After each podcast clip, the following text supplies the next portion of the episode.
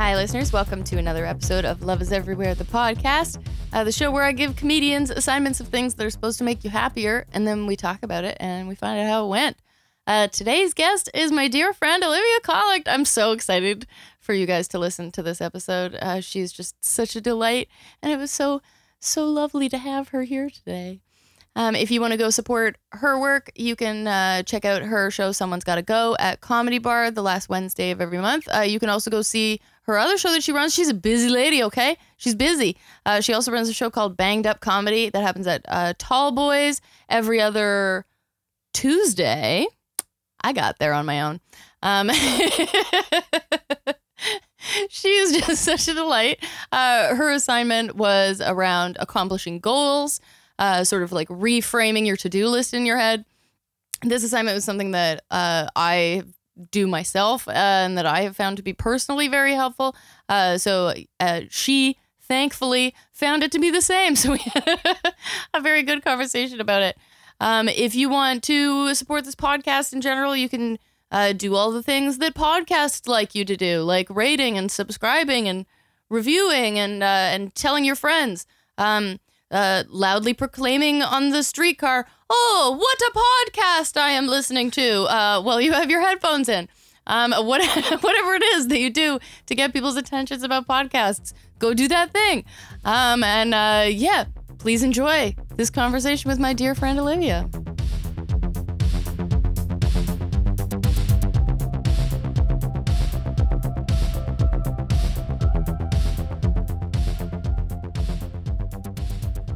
Olivia Collict.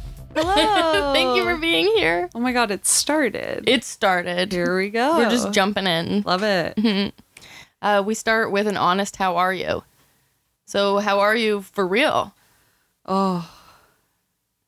You know, it- I could be worse. I'm coming off of work, which is always kind of dreadful. I'm sure you've worked a brunch style shift before. So usually I'm quite enraged uh, in the throes of brunch, but I, I knew I was coming here after, and they knew I had to come here after. So I said, sorry, like no matter what happens today, I need to leave at two. Bye. So that was my light at the end of the tunnel. So I actually feel pretty good. Good. Yeah. Good. yeah.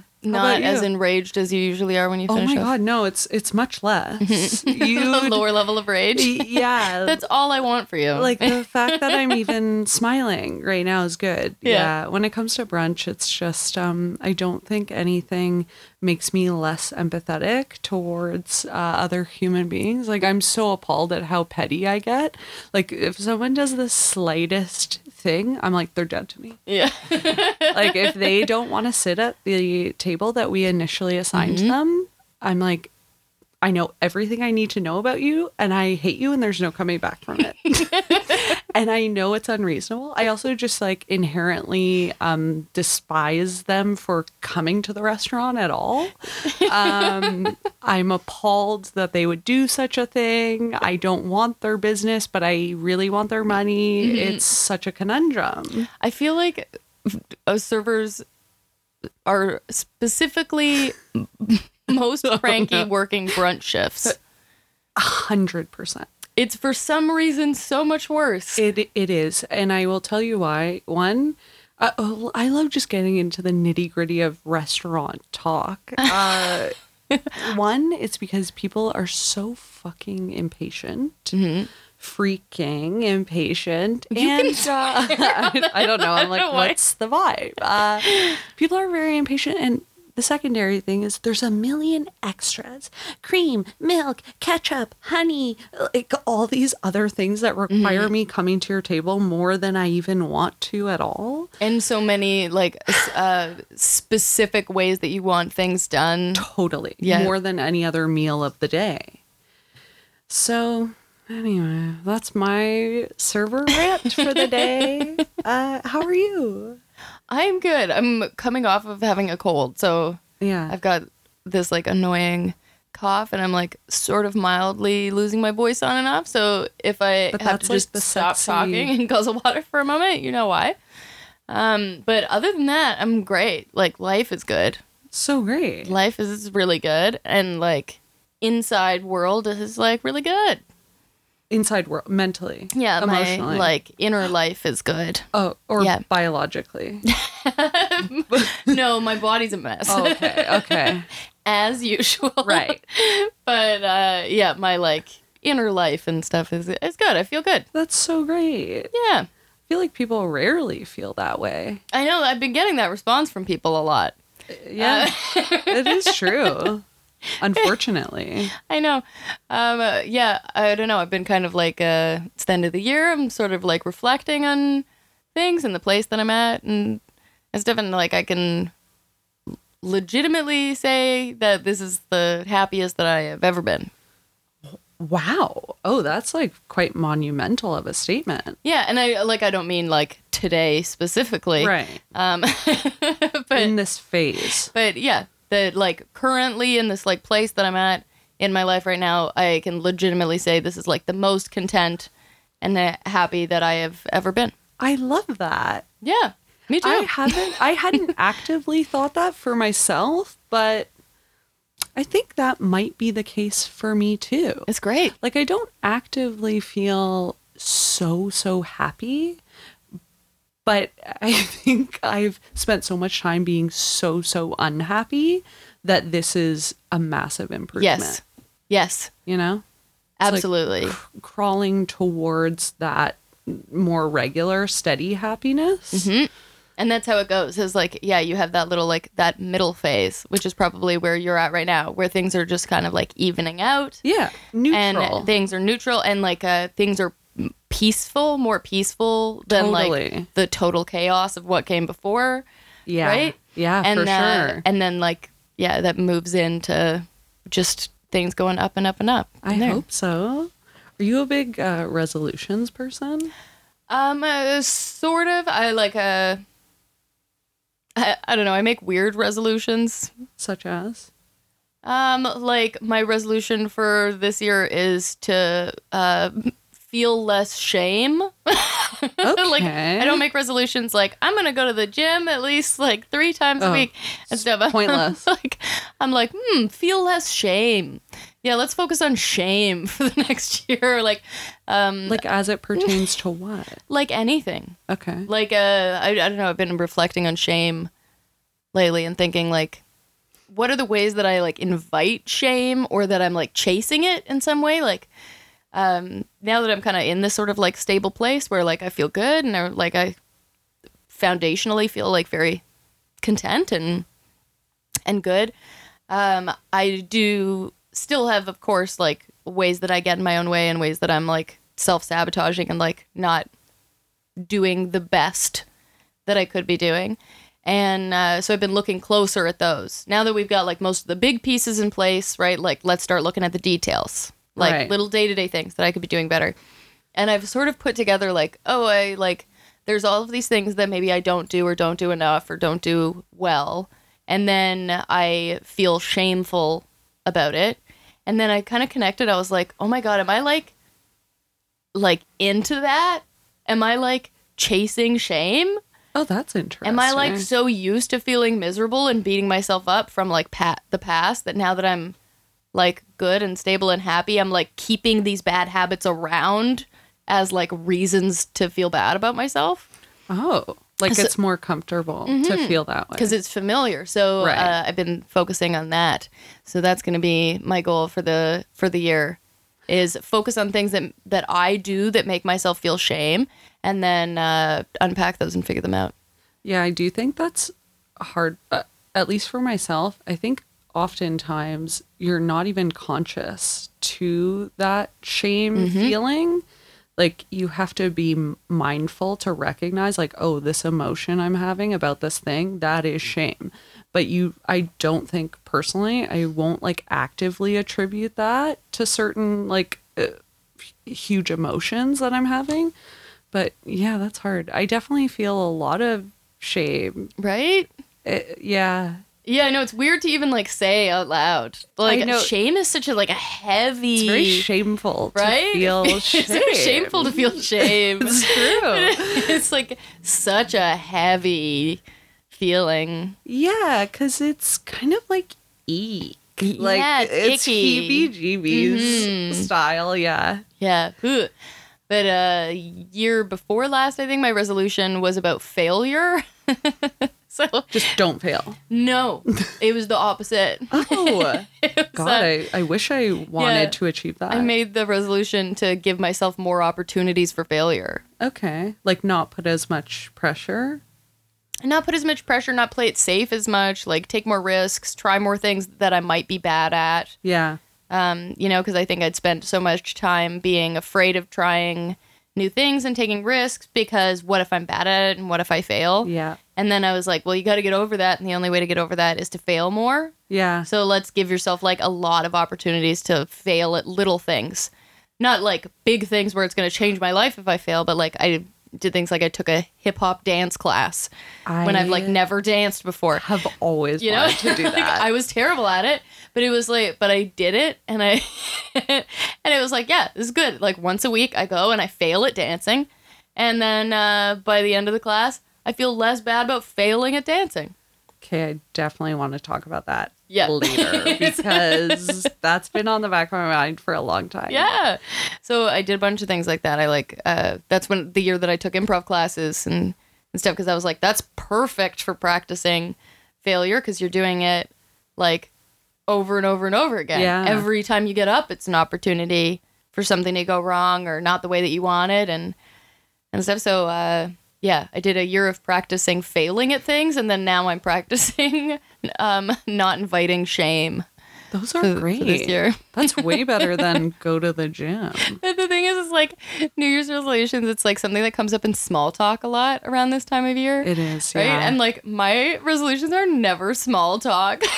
like, like some customer at work or something, it's gonna be like, "Oh, we got New Year's resolutions," and I'll be like, "Yeah, I'm really focusing on shame this year and how much like shame I feel." Uh, yeah, that could be a conversation killer yeah, for like it's sure. not people don't like it. Even like that year that I did the failure one, I had to stop I had to reframe it and stop telling people that because it was bumming people out. I was like, yeah, give myself more opportunities to fail at things, you know, get less afraid of failure by like practicing failing at small things. And so people were like not comfortable uh, with that. So I had to rephrase it to like, oh, my resolution is to try more things that I might be bad at. And then people were, it seemed to be more palatable. well, saying me. it to guests at work actually might invite more pity tips. That Right. might boost your tip average. Right? So I recommend it. You know, it's, as you said, like I tried to fail more. I Mm-hmm. was like, I can't relate. I fail all the time. And then I took a second. I'm like, oh no, I don't, because I don't ever try anything. See, that was my thing. That's interesting to actively feel like you're constantly failing, but But you're really actually not. Trying to do anything Yeah. at all. Uh, Because that's the thing is like uh you you feel like you're failing, but really what you're doing is you're hiding from failure yes, by entirely avoiding things. Yeah, right, and uh, like avoiding taking risks. that's so like my mo for sure. We've talked about yeah, that. like that that can look like a lot of things. Like with stand up, it for me sometimes it'll be like I will be too afraid to try new material Yeah, for a chunk of time because I'm going through a phase where I'm really afraid to fail and not do well. totally. so I don't uh, take any risks or like make any big swings. Yeah. Or, um, yeah, it uh, like I don't know. There's more life examples and stuff like that too, right? Like you, you got to put yourself out there, um, in order to fail. And so if you're afraid of failure, then you stop putting yourself out there. Yeah, well, I relate to that with that script writing class that we both took. Mm-hmm.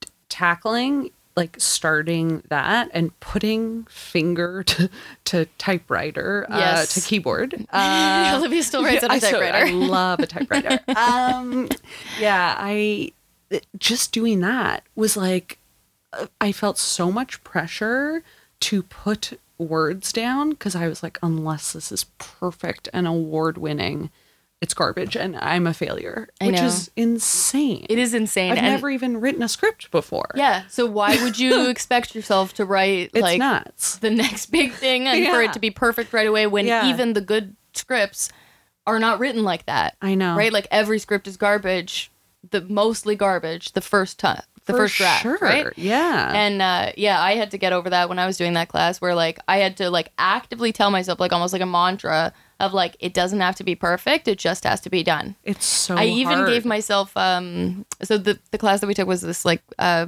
pilot writing class at Second City. Uh, so it's like a seven week course, and you uh, through the course of the uh, program, you come up with a concept for a, a pilot for a television show, and then you have like a first draft of a script by the end of it. And uh, yeah, for me, it was like I had to actually tell myself, "Don't make it funny." Oh. That's what I told myself when I was writing it. I was like, don't make it funny. Because it, it was a comedy, to be clear. I was writing a comedy and I told myself, don't make it funny. Because if I had told myself to make it funny, then I never would have felt that it was good enough. And I would have picked it apart and it would have slowed me down trying to make it good and make it funny. So once I removed that, once I was like, okay, this draft won't be funny. Don't make it funny yet. And then you can go in later and make it funny. Just get the story down. And then once I removed that piece of pressure of the make it funny, it was so much easier. That is a thousand percent the stumbling block that Yes. I'm on is that I'm 10 out of 30 to 35 pages in, and I have put so much pressure on making every single page really strong joke wise. And that has been I, my tunnel vision No, take it out. with take it, out. And my partner, Joel, who writes, from the beginning has said, forget about that.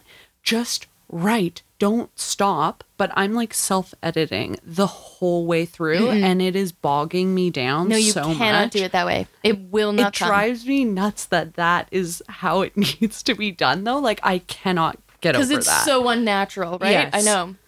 And I felt the exact same thing. It's so frustrating. It will help so much to take the pressure off, uh, to tell yourself, don't make it funny. Like, even if you have to make it like, if it's hard for you to to frame it in your mind of like like okay don't worry about making it funny like just get it down the don't worry about making it funny is still like but i am gonna think about making it funny though It's too um, flippant. right? So what I had to do was give myself the rule of do not make it funny.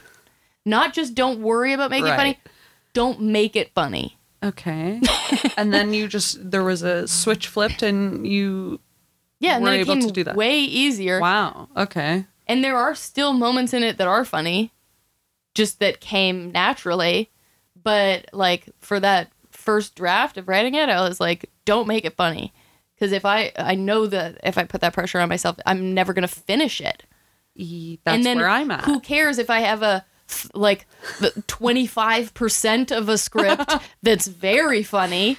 That does way less good for me Hint, hint. than Yeah. having a first draft completed that's not that funny.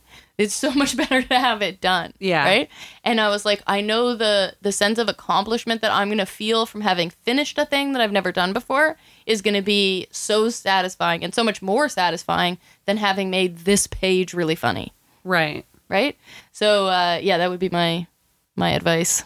I'm trying there's like a saying that's like finished is better than Do you know the one I'm talking about? It's like very like motivational like It sounds like something that I would basically it's like get your fucking shit done instead of try to do it so well that you don't finish. Yes. And that from childhood has been a huge uh, problem for me. We are very similar in this way. yeah. very similar. Perfectionist. Yes, Like I would rather flunk and get a zero on something Mm-hmm. than half like I remember in grade twelve, I took uh, writer's craft. Right, oh so my like god, same. yeah, creative writing class, and you've got assignments and deadlines and stuff like that. And just in general, like it's, I don't know, it's a a, a hard thing uh, about trying to be an artist in any kind of professional sense. Is like making art on a deadline is it's really difficult because that's Totally. not the process. That's not how it comes. Like you don't just like sit down and okay, do art now, you know, like Yeah. make funny now. Not for Um, me, at the- least. like at least for me, yeah, it- Yeah. like it does not work that way, and it does not come like that. So when I was taking that writer's craft class in grade twelve, it was like I had to write poetry and stuff on a deadline and Yeah. like hand it in and have it graded, right? And like the pre- the overwhelming pressure of that, and uh, I would just like at least for the first half of the semester, uh, like I would complete an assignment.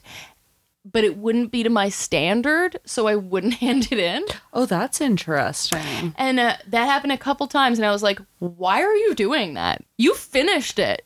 Yeah. Like, th- whatever grade you would have gotten on it is better than a zero.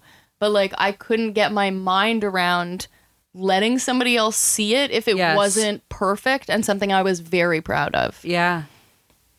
But, yeah. such a self sabotage The worst. move. Yeah. Yes. Um, so that year that I had though of failing at things on purpose, like putting myself out there and telling myself like the goal is almost to fail, Right. um, was very helpful and like really therapeutic. Well, maybe I'll yoink that one and Try use it, that yeah. for mine this year. Yeah, because also like if you're a perfectionist person, it'll give you the kind of mindset to allow yourself permission to fail at things, um, because you have a like a statement, right? Of like, oh, this year I decided to allow myself to fail more. Right. So that gives me permission to fail here in this particular instance. Um, kind of like I find uh, people often have that reaction to like having been given assignments uh, on this podcast, right? Where it's like, okay, I have like perm- like I have a reason to do it, and so I'm going to allow myself to do this thing. yeah. Um, I guess we should get into your assignment. yeah. Yeah. So the category that you picked was accomplishing goals. Yeah. Um, so I made you make a list of five uh, things that you needed to do, and I had you phrase them all as "I need to blank," "I need to blank," um, and then I had you rewrite the same list with the same items, but saying "I want to blank" Yeah. instead. What'd you think? So basically, I came out of that conversation with you being like, this woman is a genius. uh, the profound. I was explaining this to Joel last night because I explained to him my assignment, Mhm. and he's like, "I don't, I don't get it though." And I said, "If I am correct, let me know. My interpretation was that it just forced me to recognize that I don't need to do any of those Yes. things at all. Uh, for the listeners, uh, my things were like do my Christmas shopping, finish the aforementioned script, uh, write a new seven minutes, etc. I absolutely do not need to do any of those things. There are things that I would like to do, want to do, Yeah. And the only reason I need to do them is because I'm not doing them. Mm-hmm. And that was really interesting to recognize. Like, Joel was floored. He was like, that is so profound. Like, and it just hit both of us. It's, um, that is such a great way to approach everything. And I absolutely don't do that. And then I am constantly riddled with anxiety because I feel like I have this like weight on me of this like ever growing to do list, to do list. And I don't do any of the things, but it's like I could live happily without stress if I didn't want to achieve any of those things. Mhm.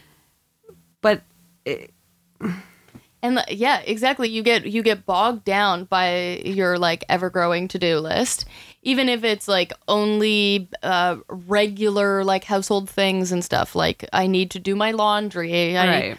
n- need to do the dishes and stuff like that. If you reframe it for yourself as no, I want to do my laundry. I want to do the dishes.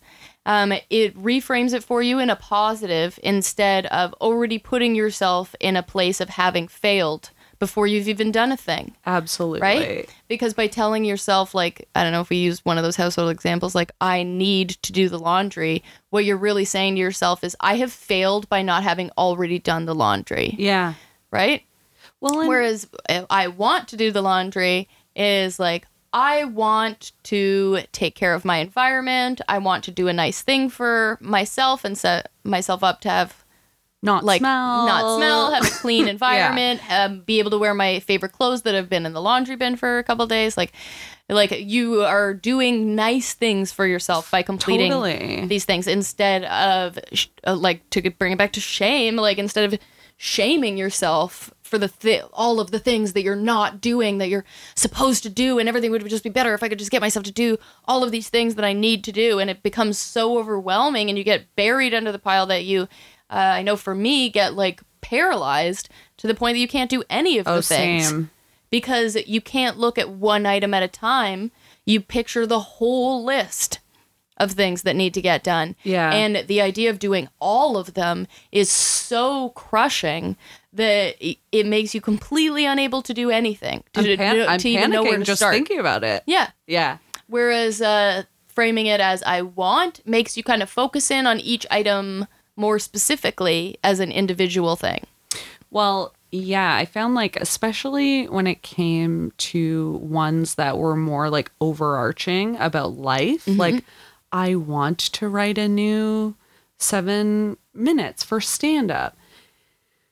I, it's like when you don't approach it that way, it turns everything into something that's dreadful. Yeah, like, it turns everything into a it- chore. It feels like stand up is a chore that someone has thrust upon me where every week I'm like, yeah. I need to be doing more stand up shows. And that's actually how I say it. I'm like, and I stress and I approach it the same way I approach like my serving job where I'm like, Ugh, I need to be doing this. And it's like, you're psychotic. You don't need to be doing it. You want to do stand up. You like to do stand up, but you're not doing the work that you would like to be doing, allegedly.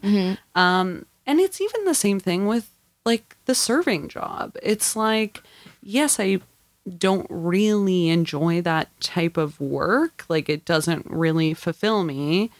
But I go there with this sense of like, this has been put upon me.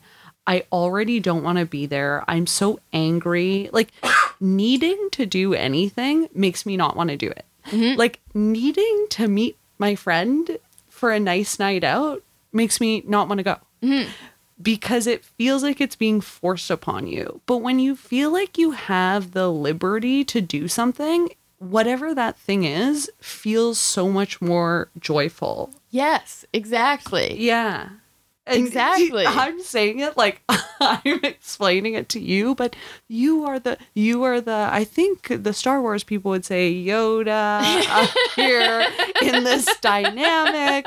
Um I yeah, it's really like it's a glass shattering moment where it hits you like a ton of bricks. Like, oh my god, that is how I need to be approaching everything. Yeah, and I can't like I can't take credit for inventing this. I feel like you did invent. no, I did not. um, this is something that I read once of like take your here's a tip like take your to do list, um, and change it the I need to to I want to, and I was like, oh my god, like I my know. mind was completely blown. Yeah. It changed everything.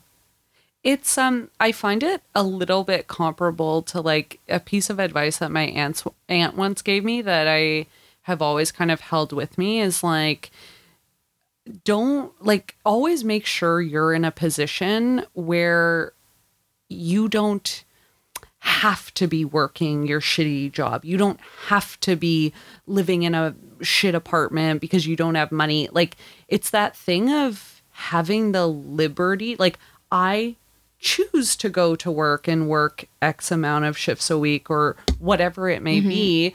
Um, but it, I'm not like needing to do it out of like survival and like desperation. Um, it just takes so much of the anxiety out of things. Um, yeah, it's definitely been. I don't. Is the word paradigm shift correct? I Yeah, don't that's know. correct for I don't yeah. really use that word. no, you're using it correctly Thank in a grammatical much. sense. You're Okay, welcome. Thank God. I should have just taken a risk and not asked. Is this word okay? Um, yeah, it's so great. But I worry already preemptively that this um, paradigm shift will be fleeting because it's so hard to actively maintain these revelations on a day to day basis. Agreed. like, it's so difficult Yeah, totally. you have like a day where you're like, all of a sudden, I'm seeing life so clearly. I understand what is important in life. Uh, I have an entirely different outlook. Great, great, great. Friends, family, health. That's what matters. Uh, very next day, I'm like, fuck. Fucking customers at work, all the bus, all the TTC, like everything getting bogged down. Like they got my order wrong. Yeah. Like it's um that is truly the devastating thing about being a human. Of course. Well, that's the that's the cycle. Yeah. right and like uh, of course when you have some kind of like epiphany like this or some sort of thing where you're like oh if i just do things this way this for like if we use your assignment as an example like if i just look at everything as things that i want to do instead of things that i need to do everything will be different like um, the thing is is you've only been doing that for a week Yeah. and you've been doing it the other way for your whole life Almost 30 years. Right? Yeah. So of course it's gonna be most natural for you to just shift back into old habits. Right. But uh, the key is that now you have this, you have this tool, and you'll remember it occasionally, and that's still better than not having it at all. Yeah. So even if you don't go back to this uh, intentionally and specifically uh, all of the time, if it comes back to you every once in a while Yeah. and helps you push forward, then it was useful. It definitely has been useful. And uh, for that, sure. that's kind of the thing is like uh, with the, any of this kind of stuff, like what you were describing of that cycle of sort of like you have an epiphany, you have a revelation, you get to a point where you realize all of these things about your life and what's actually important, and you reassess your priorities, and then the next day uh, you go back to your small self, right? Of like, like uh, oh, petty or like victim or uh, things like that. That's just going to keep happening in a cycle, right? Um, the goal is to get those periods where you're in your small self to be shorter and farther apart. Right. It is that thing of like sticking to what you know and sticking to a state that you're comfortable in. People like the familiar. That's why I'm still doing things. Possibly, I haven't totally figured it out, but possibly on purpose to make myself feel shame. Right. Uh, like, because uh, we like what's familiar. Yeah. and there's comfort in it right like this is something that like people who experience depression will tell you is like there's something after you've like been dealing with depression for a long time there's something about it that is almost comforting like there's like For me, I think what that is is like I really dread to reference uh Sex in the City, but in the movie Sex in the City, can we uh, get through one episode Oh, without everybody God, referencing sex in the city Reference Sex in the City. uh, but there is a scene with Charlotte, my least favorite, um, wherein her life is perfect, uh, essentially, and she's so racked with anxiety and stress because her reasoning is everything's too perfect. It can't possibly last. And I was like, that is the dumbest fucking thing. I hate this character. she is the worst. Also, they just couldn't think of anything to do with her. So they're like, I don't know, her life's perfect. Make it that she's stressed about that. Um, but honestly, as someone who is now sober, and that has added like a tremendous level of stability and like calm and that neutral kind of vibe into my life. Mm-hmm. I can't, I'm not going to say she's right, but it does resonate with me more now in the sense that I do find myself kind of falling into that feeling of like, oh, I'm sort of unsettled by the fact that things feel calm. Like Yeah. my relationship is stable, my job is stable, my living situation is stable. Like this is very unfamiliar to me. Normally, everything's awry and like, I'm gonna get fired from my job. My boyfriend definitely hates me. Like, everything's a mess. And so you do get more scared that it's all gonna go away. Yeah, you get um almost like fearful of getting attached to it as Totally. well. Yeah. There's a, a like a fear of oh, I better not let myself get used to this. This Because it'll be so much harder to peace, this happiness. Yeah. It'll be so much harder to deal with the chaos when that comes back if I'm a, if I got attached to having the peace and the happiness. Yeah, because when you're in the shit, you're like, well, things can hardly get much worse. Yeah, when Uh, really, like the way that you make the peace and the happiness last is by getting attached to it. Yeah. because then that forces you to maintain it. I know, which is the completely within your own control. I know. It's the self sabotage that Yeah. starts coming out when you're like, this can't possibly be real. I'm going to start doing things to tamper Yeah. with it. Mm-hmm. Like, I definitely uh, can relate to that when it came to like this relationship that I'm currently in. Like, I was like, this has never been my experience with any boyfriend. Uh, I don't believe that this is real. Um, so I'm going to poke at this and peck away and see how far I can push this um, because inevitably I'll prove myself right. And it's crazy. Yeah. Whereas if you just let yourself be like, oh, I'm gonna let myself get attached to this like this good place, Yeah.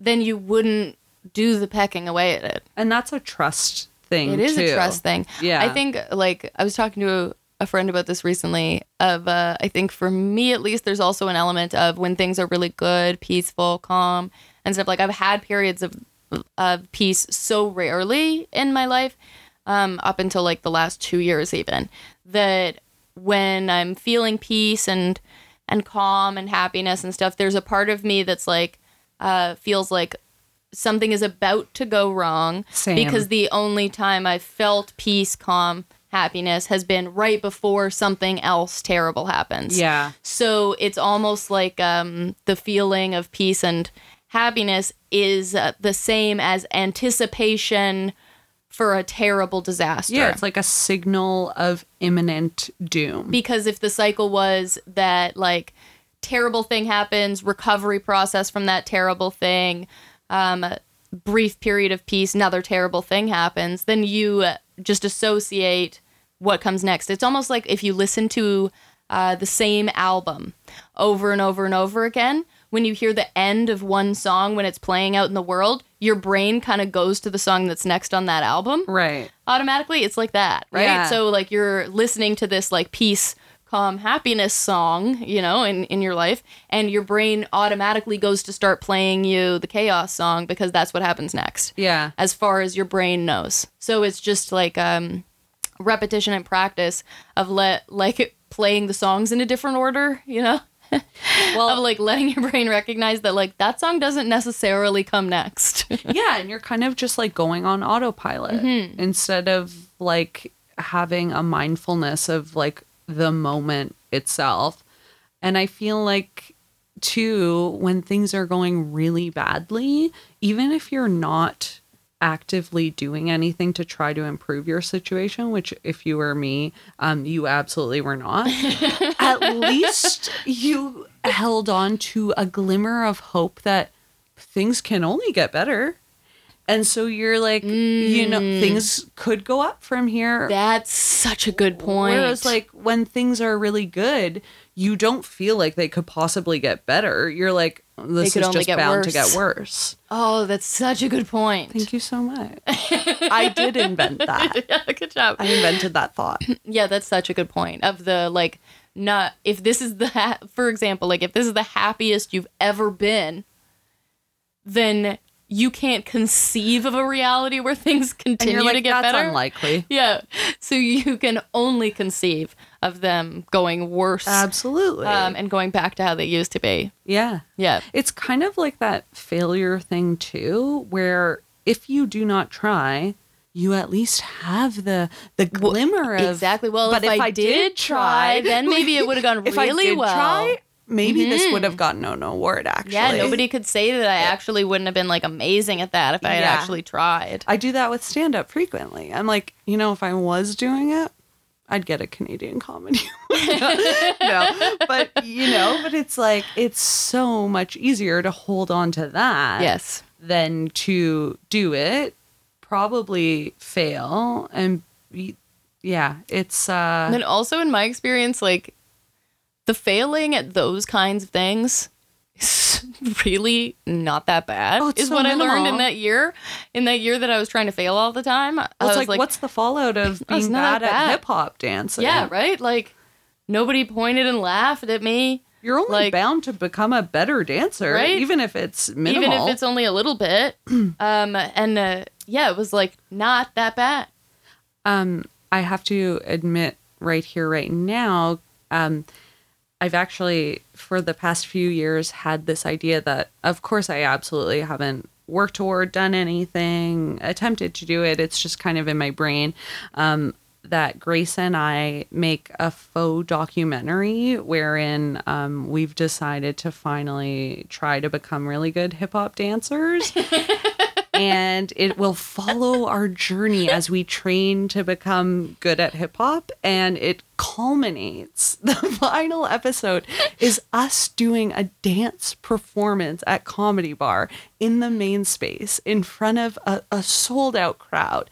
Grace wants to have full costumes and hair and i very much have wanted to make that have not taken any steps. It would be amazing. Wouldn't that? It would be like sort of scripted, but a lot of improv, and It would uh, be we'd have different coaches. Uh, Grace wanted to do kind of like um, uh, a performance that what's it called when you just spring it upon people, uh, like a flash mob style performance at Dufferin Mall, uh, and she was very excited to film the reactions of the characters who go to Dufferin Mall.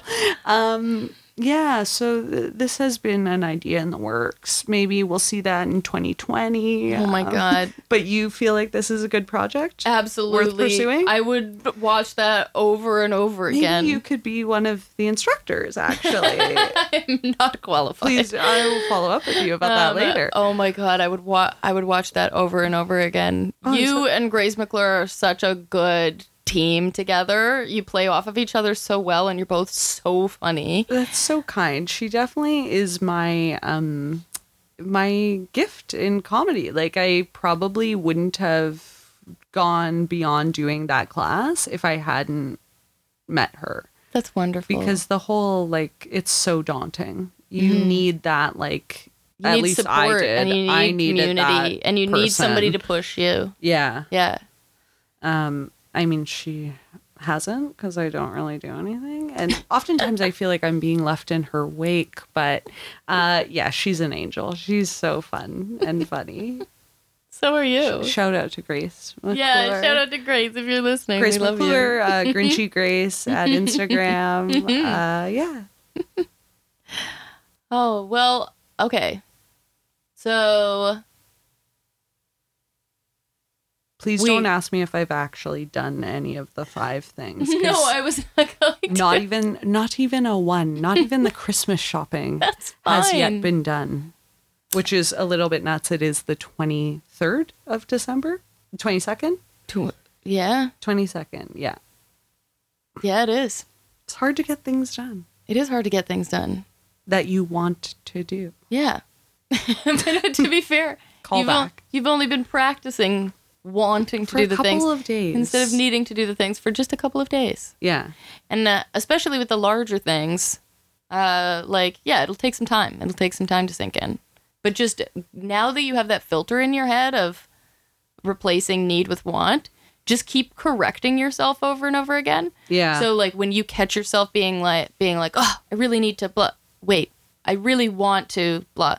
Like it is it's so funny that it's so small It's such a and tiny so change and it- profound it changes so much of your thinking around something. it's wild it's like it's the power of language right and uh, really like the power that you have over your own thoughts and processes and actions just by the words that you think yeah right like you don't even have to say anything out loud for things to shift around. It's really just the way that you're thinking in your own head. Because it manifests like I- an energy. behavior, like, yeah. yeah.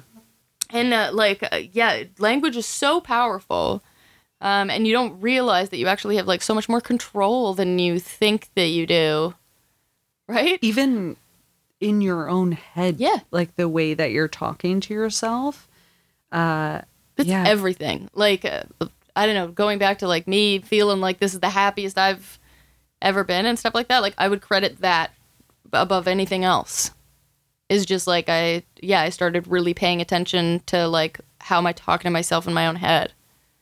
Like, what language am I using to Yeah. communicate with my own brain? Well, yeah, it's interesting. Like, I absolutely am not religious. And I've historically, famously been someone who mocks everything, like, can't get on board with things, don't want to join things, like anything spiritual. Like, my aunt was like so spiritual, like, had angel cards, like, she went to Church of Positivity, like, took me there once. I found it very hard not to laugh. Um, so I've always like scoffed at things like that and not and I've always been really negative.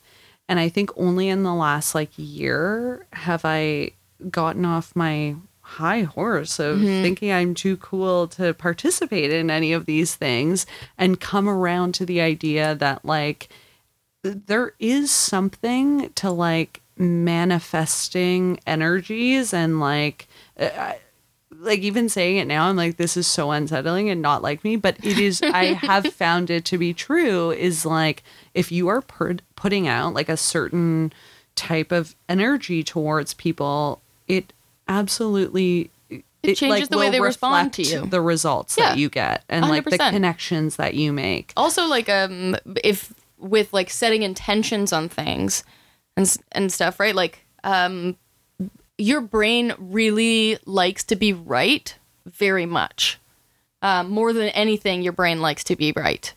Um so if you're getting in your own head telling yourself like like oh, oh this this script's gonna be garbage like I be- i'm not gonna finish like i just know it blah blah and you're telling yourself stuff like that your brain cares so much about being right that you're not gonna finish and it's gonna be garbage because your brain just wanted to be right. Right. Your brain cares more about being right than it does about doing a good job.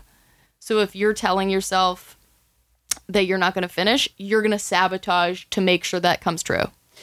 Well, and also it's like if you are on negative mode, your your brain is like only able it's seeking out the negative. yeah And because that's the setting you're that you have it on blind to anything positive. Um and that's been something too that I've been trying to do is like my I was always wearing like negative glasses. Like Mm-hmm. I will pinpoint everything around me and like in my life that is shitty. Mm-hmm. And it's that like flipping that switch of like, okay, let's seek out the positive and um yeah, it really does yield a completely different completely uh, different experience. Result. Yeah, you can be in the same environment. Like it'll even make your job more pleasant, right? The going in and looking for the positive instead of the negative, Yeah. will make you have a better day at work. And uh, like this is something that I notice, especially with like uh, with with people that I know who are very intelligent. There seems to be um, I don't know, some kind of instinct to look for the negative uh, because it's like you've outsmarted everybody. And you've out- I can very much yeah, relate to that. You've outsmarted life. That you're like, no, no, no, no. Like, no, I'm not happy. I see what's really going on here. Look at all of these little details that I noticed and things that I noticed that could be improved and things that could be better. Were and you spying on some of my conversations? Because I absolutely have been known to say uh, people who are dumb are much happier. but it, this is the thing is like that's not true it's just like uh and you don't get a better life by picking everything apart and trying to point out all of the flaws you don't get a better life that way For sure not. right so if you are like i'm speaking to everyone here not just you but like if you Feels very pointed. if you are so smart, then wouldn't the smarter thing be to create a the best life possible for yourself and the most happiness? One might think. right? So then you like you can use the same lens of the like, oh, I'm so smart, I notice the details, I see what's really going on here, but flip it to the positive of like, uh, oh yeah, I'm so smart. I notice all of the details of all of the things that are really good in this environment. Even in the worst environment, I can find something positive and so and like all of the good things here. If you just change the like I've outsmarted everybody setting to be positive, it's still effective. You can still have that feeling of patting yourself on the back and being like, I'm smarter than everybody else, but make it, I'm smarter than everybody else because I can see the good here. Right. I it's uh do you listen to Super Soul Sunday? I don't. Oh, Oprah's podcast? I don't actually. Oh, I, I feel like it's right up your alley. I agree. you, you must. I mean, I pick and choose like the ones that interest me, but um, there was one about. I'm sure there's multiple about um, like the the power of your own thoughts and how it can change your experience in life, and it's um like it, they've done so many experiment experiments where it's like um, they'll say to someone, pick out everything in this room that's yellow and right away like your mind goes into this like tunnel vision where it's like i am not seeing any other color right now if you had asked me if anything else in this room was red i, I would no say idea. no i don't Yeah. think there was but then the second you flip that and they're like well tell me everything that's red and then you're like oh my god there's all these things here that i didn't even notice and it's that same thing with like negative and positive Oh, totally. It's like the that video of uh, people passing a basketball back and forth. It's like a crowd of people passing a basketball, and uh, uh, they tell you to count how many times the basketball changes hands. And you watch the video and you count, and you're like, okay, whatever, like the number was, like, yeah, 13. And then they're like, did you notice that there was like a panda, a guy in a panda costume dancing in the background? And you're like, no, absolutely not. And then you watch the exact same thing over again, and you realize through the whole video, there's a guy in a giant panda costume just dancing away. Oh, in the back, crazy. In the background of this, very clearly. Um, and you just totally this. didn't notice because you were focused on the basketball. yeah Um, so yeah, totally same thing. If you're focusing on the negative, if you're focusing on picking things apart, you're not gonna notice the dancing panda. Yeah. Wow. Wow. I need to get a tramp stamp of that for sure. Get a holographic tramp stamp of a Ooh, dancing panda. Okay, and we're gonna great. we're gonna create a new style of tattoo where you can get holographic tattoos. Please send me this link. Yeah, we'll figure this out. Um, we end by me giving the guest a genuine compliment. Oh, I love that. Yeah. Some Um, people hate getting compliments. I'm like, Bring lay it, it on. on. Would love. Don't stop. Good. I love that. That's the attitude you should have. Yeah. Um, you are uh one of my favorite people. That's Um, so nice. The very first time that we ever met, um, we sat down and talked for hours. we were on a show together, and I watched your set, and you were so funny. And uh, then, yeah, we sat at the bar and just talked and talked and talked for like I don't know, like a long time, like maybe like two, three hours. Our You're a very great conversationalist. you as well. But uh, yeah, our first conversation, we just like connected so instantly, and it was just one of those times where you meet somebody and you're like, oh yeah, we're gonna get along for sure, for sure, definitely on the same page that's here. so nice. You're just such a wonderful person, and I think like you are uh, so talented um, and so intelligent and so charismatic and on stage you're so compelling and natural um, and you just have this real like uh, ease about you which is ironic because i know you're also an incredibly anxious person uh, who is so afraid of feeling uh, which I identify with and relate to. And uh, I, what I hope for you is that you don't, um, is that you learn not to be overwhelmed by the feeling of your potential. Because that's something that I could see for you, where like because you are so smart and you are so talented and so funny, that you can prob like I hope that you can see where you could be with all of that stuff that you have. But what I hope for you is that you don't get um overwhelmed by that. Um, and I know it seems like a weird concept to be like overwhelmed by your own potential, but I feel like that's something that, That I could see for you. I am appalled to say I I do recognize Yeah. that I it's hard to admit that Yeah, because it's the looking at where you could be, and if that's a really fantastic place that that seems really far in the distance, it can be um, really challenging to get over the fear of having to climb up the hill to get to that point. Yeah. and especially if you're somebody who is afraid of taking risks, if you're afraid of failing, afraid of not meeting that expectation of that that place that you have in your head that you could get to.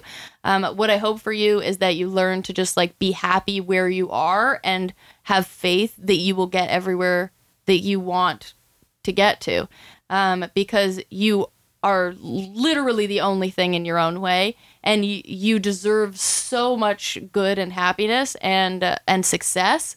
And I hope all of those things for you. And I just adore you. And every time that I get to see you, it's a treat.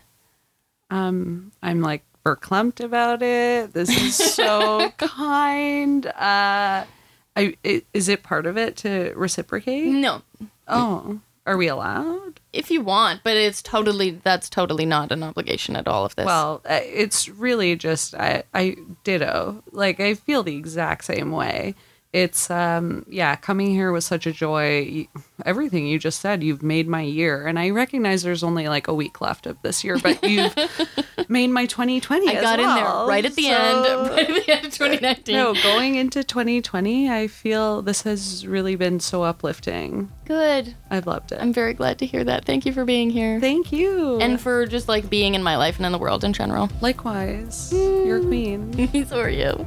All right, listeners, go be nice to yourself and remember that love is everywhere.